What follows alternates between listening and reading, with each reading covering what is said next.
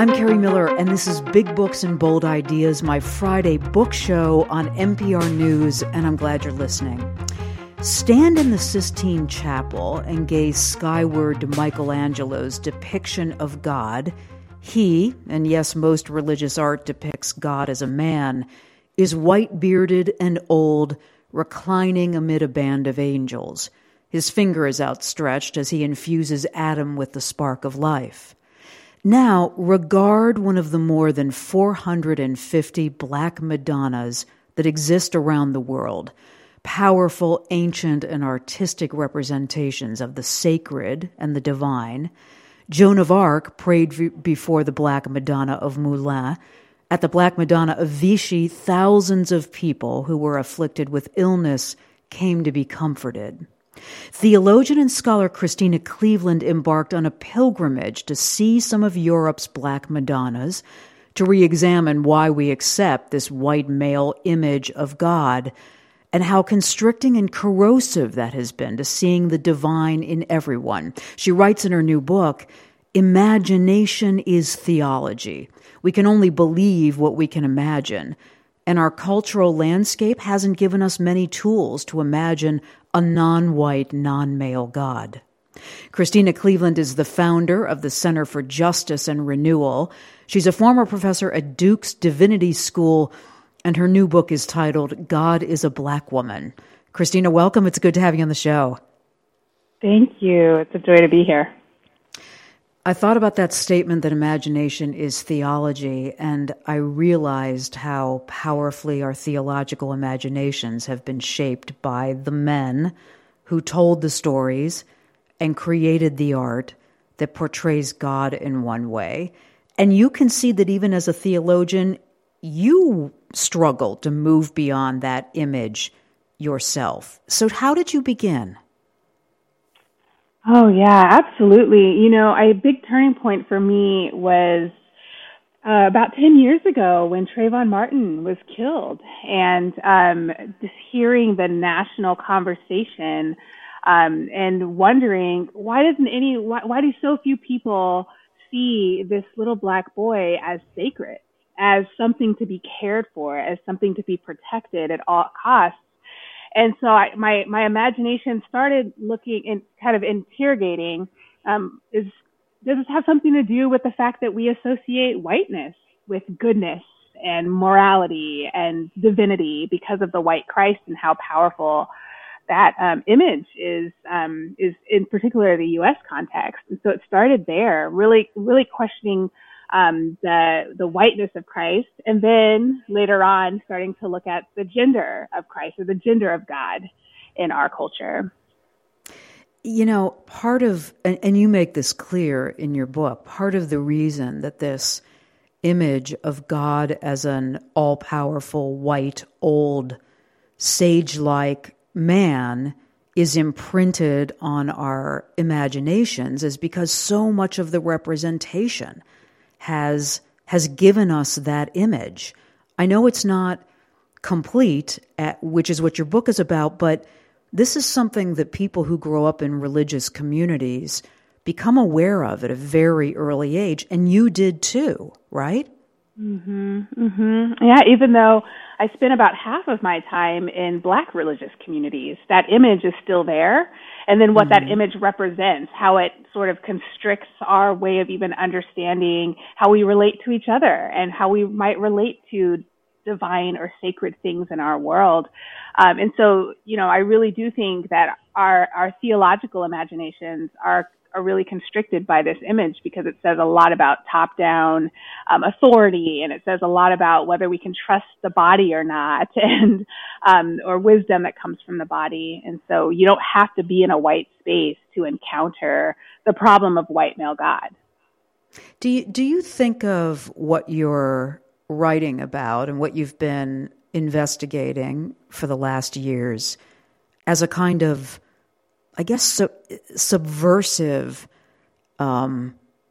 idea and some subversive questions that you were raising? Because you are bumping right up against, you know, as you said, the hierarchical views that have existed for millennia about God and how religious communities are going to see God. Yeah, absolutely. It's subversive. It's rebellious. It's witchy, depending on who you talk to. So much of what we're taught in the U.S., not just in religious and spiritual spaces, but even in school, right? Or in our the way that we are policed in this country is, there is an authority and it's not you. And you need to do whatever you need to do in order to stay in good graces with that authority. And so the entire locus of our authority is outside of ourselves, and individual humans are invited into the conversation about what do we call sacred? What do we call profane? And so anyone who steps outside of that, this hierarchical structure, and says, wait, I have a question, or I disagree, or Black lives do matter, even though that's not what our policing system suggests in terms of statistics, oftentimes those folks are called either rebellious, that's often the term that's applied to women who do that, or untrustworthy, or, sometimes if it's Black and brown people, it's, oh, you're just angry and you're a disruptor. And so there's so much moral policing around how we even engage these questions. And for me, that was a huge, impediment, because I wanted to be a good girl, both in terms of my Christian upbringing, but also as a Black woman in the world, it's hard to go far if you're seen as a problem. And so you stay in your lane. I think this is a good moment then, since we've agreed on rebellious and subversiveness and these ideas in all the best kinds of ways, to understand a little more about your most formative years in the church that you were brought up in. Your father was raised in a Pentecostal church, and he learned that perfectionism was the way that you served God most deeply. How would you describe the church community in relation to that you were raised in? How many of those values were carried through into the church community that you knew as a child? They were identical, as far as I could tell. I spent a good chunk of time in the church community of my dad's origins and roots. And then also some of the spaces that we were brought into, which were more white or multiracial spaces. And in both spaces, I felt my understanding was faithfulness means perfection and complete adherence to the morality that has been passed down to you. No exceptions. That's what it means to be a good, faithful human. And who would be judging your level of perfectionism within the church community at large, not within your household? But who decided that? So teachers, pastors, so anyone who has authority in that space, but they're essentially speaking for God. And so it's not a far leap for you to think, oh, if this person is displeased with me, then God is also displeased with me. Because in the context in which I often worked, there was often biblical interpretation that was attached to the rules to kind of add that moral heft to them, to the rules. And then also there were people who claimed to speak for God too. And so they could just say, this is God speaking through me to you. I'm curious about how women in that church community, alone and among themselves, saw that kind of moral judgment that came down from the teachers, the leaders of the church. Were you privy to, what women would say among themselves when they weren't being overheard? As I got older, yes, some of the earlier experiences when I was a kid, I didn't know to ask. But as I got older, I would often ask women, "Are you okay with the fact that maybe you aren't able to preach in this context? Or are you okay with the fact that at that sermon, at this wedding sermon, this bride was instructed to obey her husband as part of the wedding sermon?" And the vast majority of the women in those spaces express no dissonance to me. Yes, that's what the Bible says. That's the best way to go. And what do you think your mother thought about that? I more or less would agree. I think she would agree. I think a hierarchical spirituality makes a lot of sense to her. and reduces ambiguity in her life. And so that's comforting. You write about how your parents imposed what you describe as extreme piety, and that led to an abusive fasting regime, and they connected that with this idea of being and leading a good Christian life. Will you? I understand it, having read, the memoir, your memoir, but from the outside looking in, this is, I think, a hard concept to grasp, parents to children. So how would you describe the connection? Yeah, I think my parents, on the one hand, really understood the way our world works, and they understood that this world is not hostile to little Black girl bodies. Is hostile to little Black girl bodies. They understood that it was hostile. They understood that. Yeah, absolutely. And they understood that I had an uphill battle, both in terms of achieving dignity, but then also achieving some life that might correspond to the American dream, opportunities, including relational opportunities. And I think they did what a lot of parents do, which is sort of act out of their fear. I don't think they had the resources to connect with, to a sense of abundance, in part because of their theology. But I think they wanted me to have a good life. And according to their life, that meant heterosexual marriage.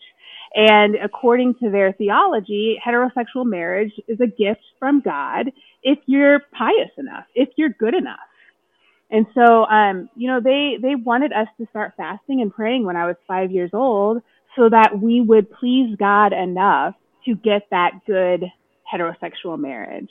And so, I think their intentions were so good in the sense that they just wanted the best for me. Of course, the pathway was problematic, and I called it abusive in the text. And, I think of it as abusive now, but when you're essentially chained to this concept of a punitive, distant, confusing God, it makes sense for you to jump through all the hoops that you think you need to jump through in order to please this God who, frankly, doesn't want to find you pleasing. And that's not inherent to the relationship. It's interesting. You, as you started that answer, you used the word abundance. And you said that your parents did not really have the resources. Are you saying that they didn't really have the income to feel that anything they needed was kind of at their fingertips if they needed it? And how did they see that? Because I think of the contrast of whatever your parents, perception of abundance was with the deprivation that really infused a lot of these ideas about how to be a good Christian. Absolutely. I think there's a reason why Black and brown, particularly Black and brown socioeconomically oppressed folks, are drawn to a prosperity gospel, right? If I'm pious enough, if I'm good enough, if I just have enough faith, then God will give me what I need. Well, that starts from a place of scarcity. You're going to be more attracted to that idea as a way to control your environment if you actually have real need. And so when I say they didn't have the resources, I would say both in terms of finances and just the spaciousness that comes with having financial resources, but also they didn't have the spiritual resources because of how much experiencing physical resource scarcity in our world sets people up to really connect with a prosperity gospel, like an idea that if I'm just good enough, I can change my situation.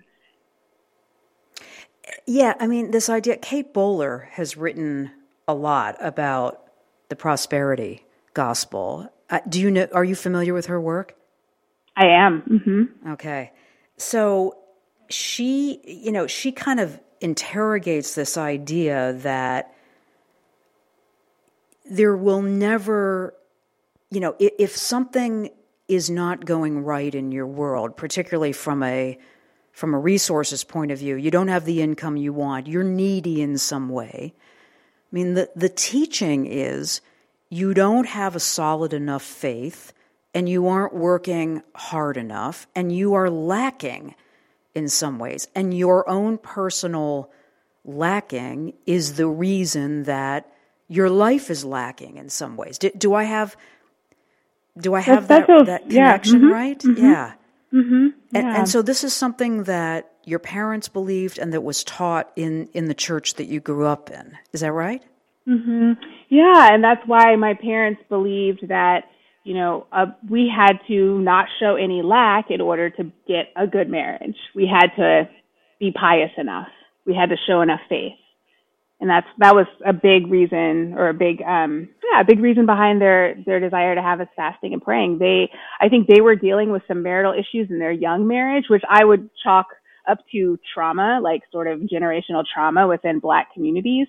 But their understanding was we didn't pray enough before we got married, and that's why we're dealing with these marital challenges. And they didn't want that for us. And so they said, what we're going to do is we're going to pray. And that way, when you do get married 20, 30 years from now, I was 5 years old when this began, you won't deal with the problems that we have. And so one of the things I talk about in the book is how much this white male iteration of God, this white male idol that we have of the divine, hates our need and despises our need. And that's part of the reason why showing up with any lack is not acceptable and will actually be met with punishment. You know, what's so puzzling about that is that scriptures and sacred texts in many different faiths portray the purpose of Jesus Christ the opposite, that Christ was there for the needy. So it's mm-hmm. really hard to square this idea that if you are in need, you've done something wrong, and yet the belief in Christ's being and purpose seems to speak to the opposite of that. So how was that reconciled? Absolutely. Well, I think there's a difference between the Jesus in sacred texts and the Jesus in America's spiritual and theological imagination. That's for sure. Second Jesus, yeah. Right? That second Jesus was really significantly shaped by the plantation. And so from day one, as soon as my ancestors got to this country, the enslavers had to make sense of this conundrum that you're bringing up now. How can we possibly enslave people who literally look like our Christ, our God? And how do we make sense of our God's, our Christ's love language with these people and their need? And we're going to treat them this way. And so they invented the white Christ. Oh, that's completely a figment of the white patriarchal imagination. This is not the Christ in the Bible, but they preached. And you can read sermons that enslavers preached, where they just completely reimagine Christ so that it supports their enslavement and abuse and trafficking of Black people. And that's the God who George Washington was introduced to, and that's the God that our founders were introduced to. I think it would be valuable, since you're a theologian and a former professor of religion at Duke's Divinity School, to describe how you knew the Christ in the Bible, in the scriptures that you're familiar with. What's the portrayal? Mm. Because I'd like to know how people who read the scriptures with the kind of knowledge and education that you did see that, and what a great contrast that is to what you've just told us. Well, the way that I view Jesus now is as a mystic and a poet, and someone who was not interested in lording over people. He was incredibly non-hierarchical, and was often in conversation with people where other people got to participate in that conversation and speak into that conversation. And so the historical Jesus was Afro-Asiatic is the term that a lot of scholars use, which essentially means he looked like a modern day Arab man. And he was someone who spent the vast majority of his time both ministering to and also befriending the people who we would now identify as undocumented immigrants, as trans folks and people who are non-gender conforming, as women and people who have been labeled as problematic or too sexual or something like that. And so most of Jesus's miracles didn't even take place amongst the average middle-class American, or his society's equivalent. And so much about the Jesus of the Bible was really about the needy and about the disenfranchised and the disillusioned and what it looks like to have a good news for them, particularly in a Roman Empire, in an inherently hostile nation state. You're listening to a conversation with Christina Cleveland. She's the founder of the Center for Justice and Renewal. She's a former professor at Duke's Divinity School. And we're talking about her new book, God is a Black Woman, on my Friday book show. And I'm Carrie Miller. You mentioned doubt, and I don't want to miss this in our conversation. Can you talk about how doubt was regarded within your church and your family, because these are questions that all kids have, particularly if you're raised in some kind of religious tradition. When we reach the ages of 10, 11, and 12, how were these questions that you were bringing up, I think, in Sunday school, being regarded? As rebellious and you're being a troublemaker. I remember getting kicked out of Sunday school when I was 7, because I was asking questions, which if you're the preacher's daughter, that's not cool, But I was kicked out of Sunday school when I was 7 because we were covering the Noah's Ark story, and I was trying to make sense of how a God who supposedly loves us, and for God so loved the world, could possibly kill everyone with a flood, except for the few hundred people and animals that were included in Noah's Ark. And, honestly, I think the young adult teacher who was in charge of us was not well-versed in how to deal with a question like that. And so I think they reacted. But that's the point, right? Like, to be faithful means to never ask questions. And so to faithfully teach a class means to not tolerate questions. And so you start to see this pattern. How open do you think most religious traditions today are to the kinds of questions that you were asking as a child and that adults still bring to their church communities? Well, research that I've read and done on the major patriarchal religions, suggests that they're not particularly open. Creative spiritual imagination is often seen as a threat in any patriarchal religion, that where hierarchy is really important and valued as central to the way the religion operates.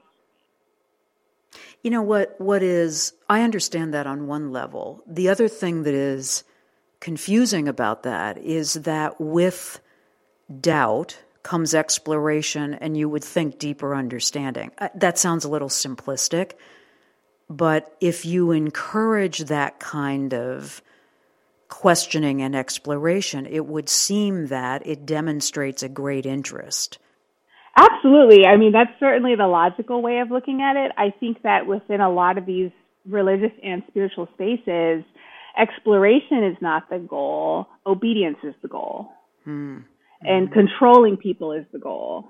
And oftentimes this is out of a place of concern, right? It's maybe fear-based concern, but a lot of these spiritual leaders and religious leaders, they're afraid of, there's this relationship with this, this father sky god, this sort of distant white male god who's punitive, right? And so they're trying to shepherd their sheep. They want to keep them safe.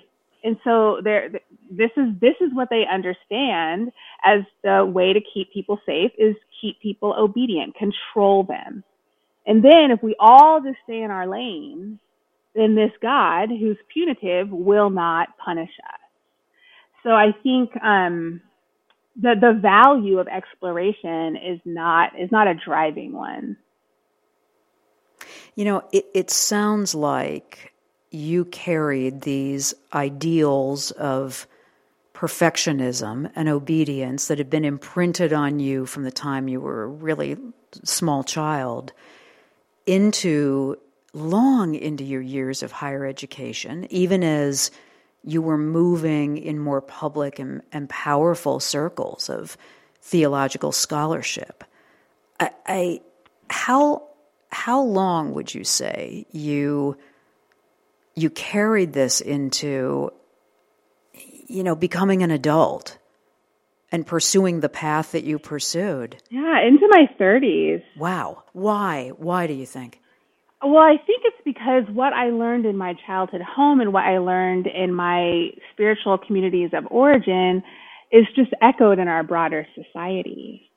And so even as I was, you know, going and getting Ivy League degrees and getting a PhD and moving and, you know, being in a space like Duke Divinity School, a prestigious space, I was also getting this message that there's one way for a Black woman to be in this space. Again, control, obedience, and adherence to the order.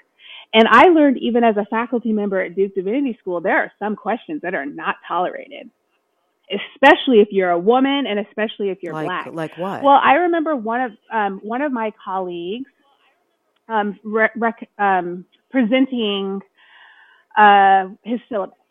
And so there's a whole process where if someone wants to teach a new class, they have to present their syllabus to the faculty, and then the faculty votes on whether we approve that syllabus or not. And it was, I can't remember the specifics, but I think it was a class on preaching the Old Testament or something like that. So a somewhat general class. And every single one of this person's sites, all of the scholars that were on the syllabus were white men. And so my first month there, I said, hey, I actually don't want to approve the syllabus. Either the title of the class needs to be changed, White Men Preaching the Old Testament, or the syllabus needs to be a lot more diverse, especially because Black theologians have written extensively. There's a whole huge tradition. And so I remember faculty members lashing out at me in response to that question.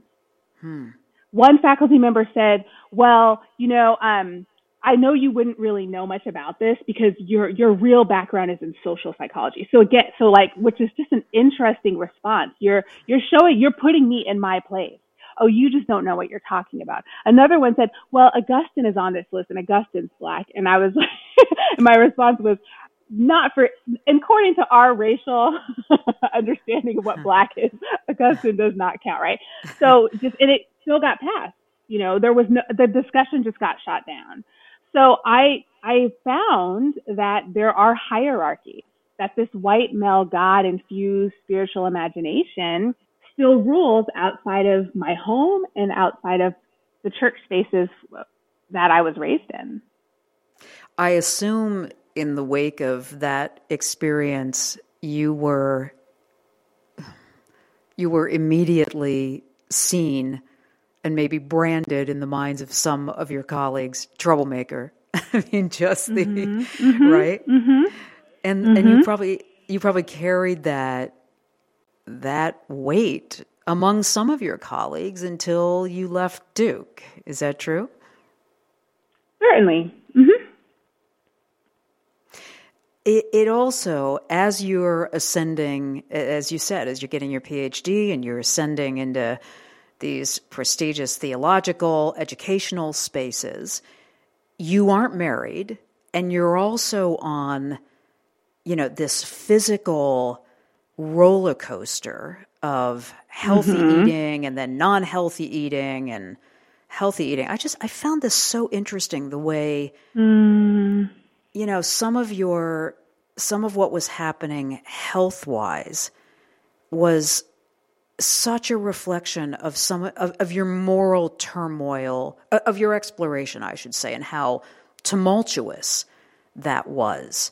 Will you just describe what this was like as in contrast to how people perhaps saw you from the outside, you know, your achievements and everything? Absolutely. You know, one of the challenges of growing up with this spiritual imagination of a white male God who despises our need and is punitive, and we just have to make sure everything always looks good on the outside, is that when you're really struggling, it's hard to be honest with yourself, much less with your community, especially if your acceptance into that community is contingent upon this perception of perfection. And so when I started fasting and praying for our future spouses, for my future spouse, when I was 5, I learned how to starve myself really early on. And it also, I probably have never really developed a legitimate bodily connection to my own hunger and satiety cues because of that. So I, even now as a 41-year-old, I don't know when I'm full or empty, unless it's extreme, unless I'm stuffed or I'm starving. But those subtle cues that you develop through life, I never got to do that because we fasted and prayed most of the day on Sundays. And so I learned very quickly, you stop listening to your body, Christina, because that's going to lead you astray. It's going to lead you into unholiness. And so I started fasting I started starving, and I learned how to binge through that process. And really throughout my whole life, and for about 30 years until my mid 30s, I was in this vicious cycle of binging and purging and over exercising and starving myself, and all in this mixed up with this idea of I'm doing all this to please this God. So I have to have a body that's pleasing to this God, and really this God's view of me is similar to the men's view of me and of me. And so I need to please the male gaze, and specifically please the white male gaze. And because that's the white male God gaze, it's all the same. And so I had just incredible body dysmorphia. I was constantly yo-yoing up and down, which is just in terms of weight, which is just so hard on your body. And not able to say, hey, this is who I am. This is what I'm going through. Because I felt like my challenges were part of the moral failure that I am. And so, it was unbelievably miserable. And, you know, times where I was so sick from overeating that I could barely function physically. But I think the broader issue that I've come to realize through that is similar to my young parents. Because I did not have a faith, because I did not have a spirituality that could accommodate uncertainty and fear, I didn't know how to hold uncertainty and fear in my life. And as a Black woman, even as I ascended into these spaces, sometimes the spaces became even scarier and alienating. I was dealing with a lot of fear and uncertainty. And so my go-to was to fast and pray, right? So essentially starve and then binge. That was my go-to to deal with fear, which is exactly what my parents taught me. That's how we deal with fear. We fast and pray. And so that toxic relationship with food and piety became my go-to as an adult because that's what I knew. And I had a lot of it. Did your parents, you were, as I've noted, unmarried, which again was the goal that they, you know, imprinted on you from a very young age. Did your parents, with all of your academic achievements, see you as a success, or was the fact that you were not in, you know, this very traditional heterosexual marriage, you know, staining you as some kind of a failure in their eyes? Absolutely, especially morally and in terms of human development. I was kind of like a junior varsity adult. That's the best you can do if you're not married. Exactly. Mm-hmm. Doesn't matter all these other accolades in spiritual spaces and in terms of having some sort of like moral gravitas. You'll never self-actualize until you're in that marriage. Yeah. Even though my parents have a lot of formal education and value the formal education that I had, that was a separate issue from my actual development as a human. Do you think you still find that voice kind of creeping into your mind? Sometimes, I think one of the, even one of the challenges of bringing a book like this into the world is, the self-criticism, the self-consciousness, the fear that I experience. Is that true, or is that just part of this like white patriarchal imagination that's been put on me and is still around? Like, does my voice matter? Does success equal book sales? These are all things that I've been taught, and messages that have been echoed throughout society. And a big part of my journey towards God as a Black woman has been finding what's going on, my inner wisdom as the moral authority, as opposed to these other voices, both from my parents, but also from, I was raised in academia too. And so, I could easily allow those voices to determine my worth or my dignity. That's always a challenge and an opportunity. You ended up in a recovery community, and I think I can say that it opened your mind to rethinking your assumptions about your faith practices, with the caveat that is an ongoing process. I was hoping that you'd read the declarations that developed out of, your reimagining of your relationship with your spirituality. But I thought you might tell us a little bit about how you came to these specific declarations before we hear them. How did they come together? So one of the things that's interesting about me is that my relationship to food and my body was like the thorn in my flesh. It was the one thing I could not beat. And most of my life, if I put my mind to it, and I resource myself, I'll achieve it. And then, my resume reflects that and, et cetera. And so one of the things that really brought me to my knees, to use a turn of phrase, was this issue with food and this in my body. I could not solve it on my own. 30 years of trying, I could not solve it. And so when I finally ended up in a recovery community, the invitation in this community, as well as many recovery communities, is you got to turn this over to a power greater than yourself. Your life is unmanageable. You can't do this. And I finally got to a point where I was like, it's true. I can't fix this on my own. But then that invited the question, well, who do I turn this over to? And that really shined, that put a huge spotlight on my perception of God. And I was like, I don't trust this God that I've inherited.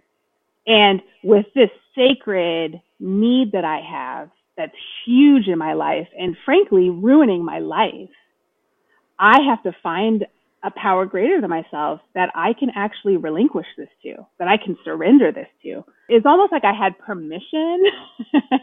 And I talk to people in the, in this recovery group that are like, oh, I'm an atheist and this is my power. I'm a Muslim and this is my power, So at the time I was in these divinity school communities, and, Duke Divinity School is really Christian. It's really Methodist. So I wasn't even surrounded with a lot of people, as peers who had very faithful connections to a religion that was different than Christianity. And so even just being in this recovery community helped me to see, oh, literally you can make it up.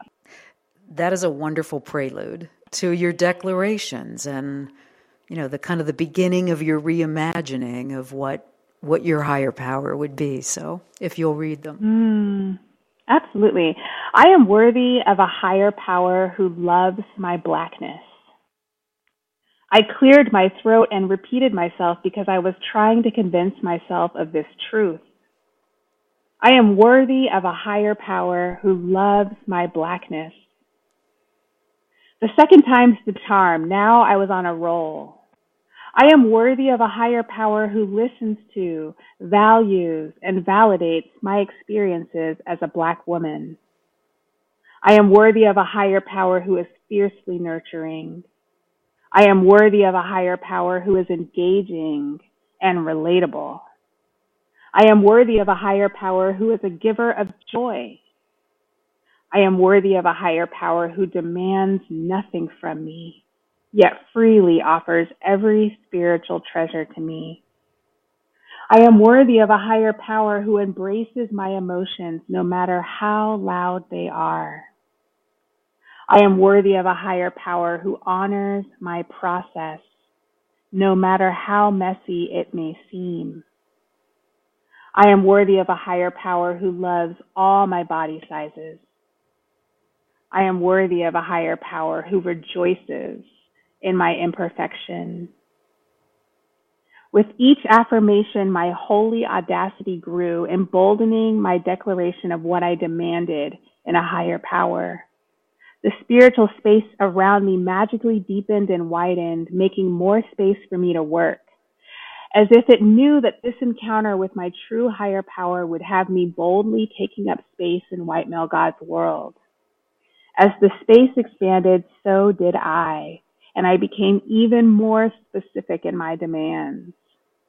I am worthy of a higher power who does not just listen to my experiences as a Black woman, she understands my experiences as a Black woman.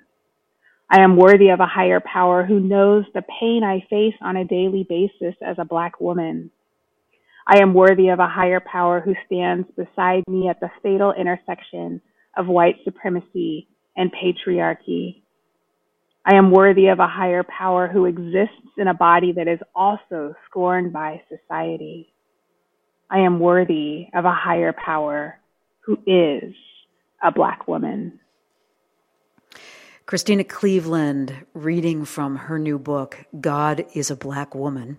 She's the founder of the Center for Justice and Renewal and a former professor at Duke's Divinity School. In 2018, you decide to embark on a walking pilgrimage to see some of these Black Madonnas. I have to tell you what a pleasure it was to go online to see the visual images of these artifacts and these icons. And you go to see the Black Madonna of Moulins in France. I think it'd be valuable, Christina, if you would, to describe for us what she looks like and what it is like to regard this work of art. Yeah. So the Black Madonna of Moulins looks like she's covered in armor. She's about 3 feet tall, which is actually fairly large for a Black Madonna, but she's enshrined and enthroned in these pretty significant, massive pillars that kind of have an Art Deco vibe to them.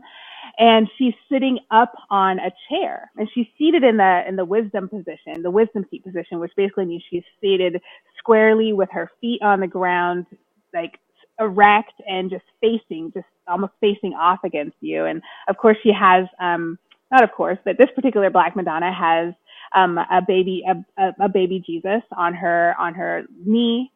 And she, because she's wooden, but she's covered in a blackish silver paint, and so she really looks like she's covered in armor, and she is absolutely magnificent. And actually, when you walk into the cathedral, just outside her chapel, there's a large statue of Joan of Arc kneeling and praying before this Black Madonna, because Joan of Arc was a huge devotee to this particular Black Madonna and prayed to her before going to battle.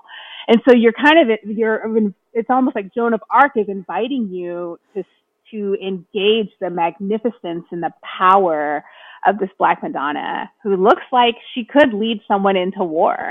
It's interesting. And some of the Black Madonnas from that time period, look that way because of what was going on with the Crusades.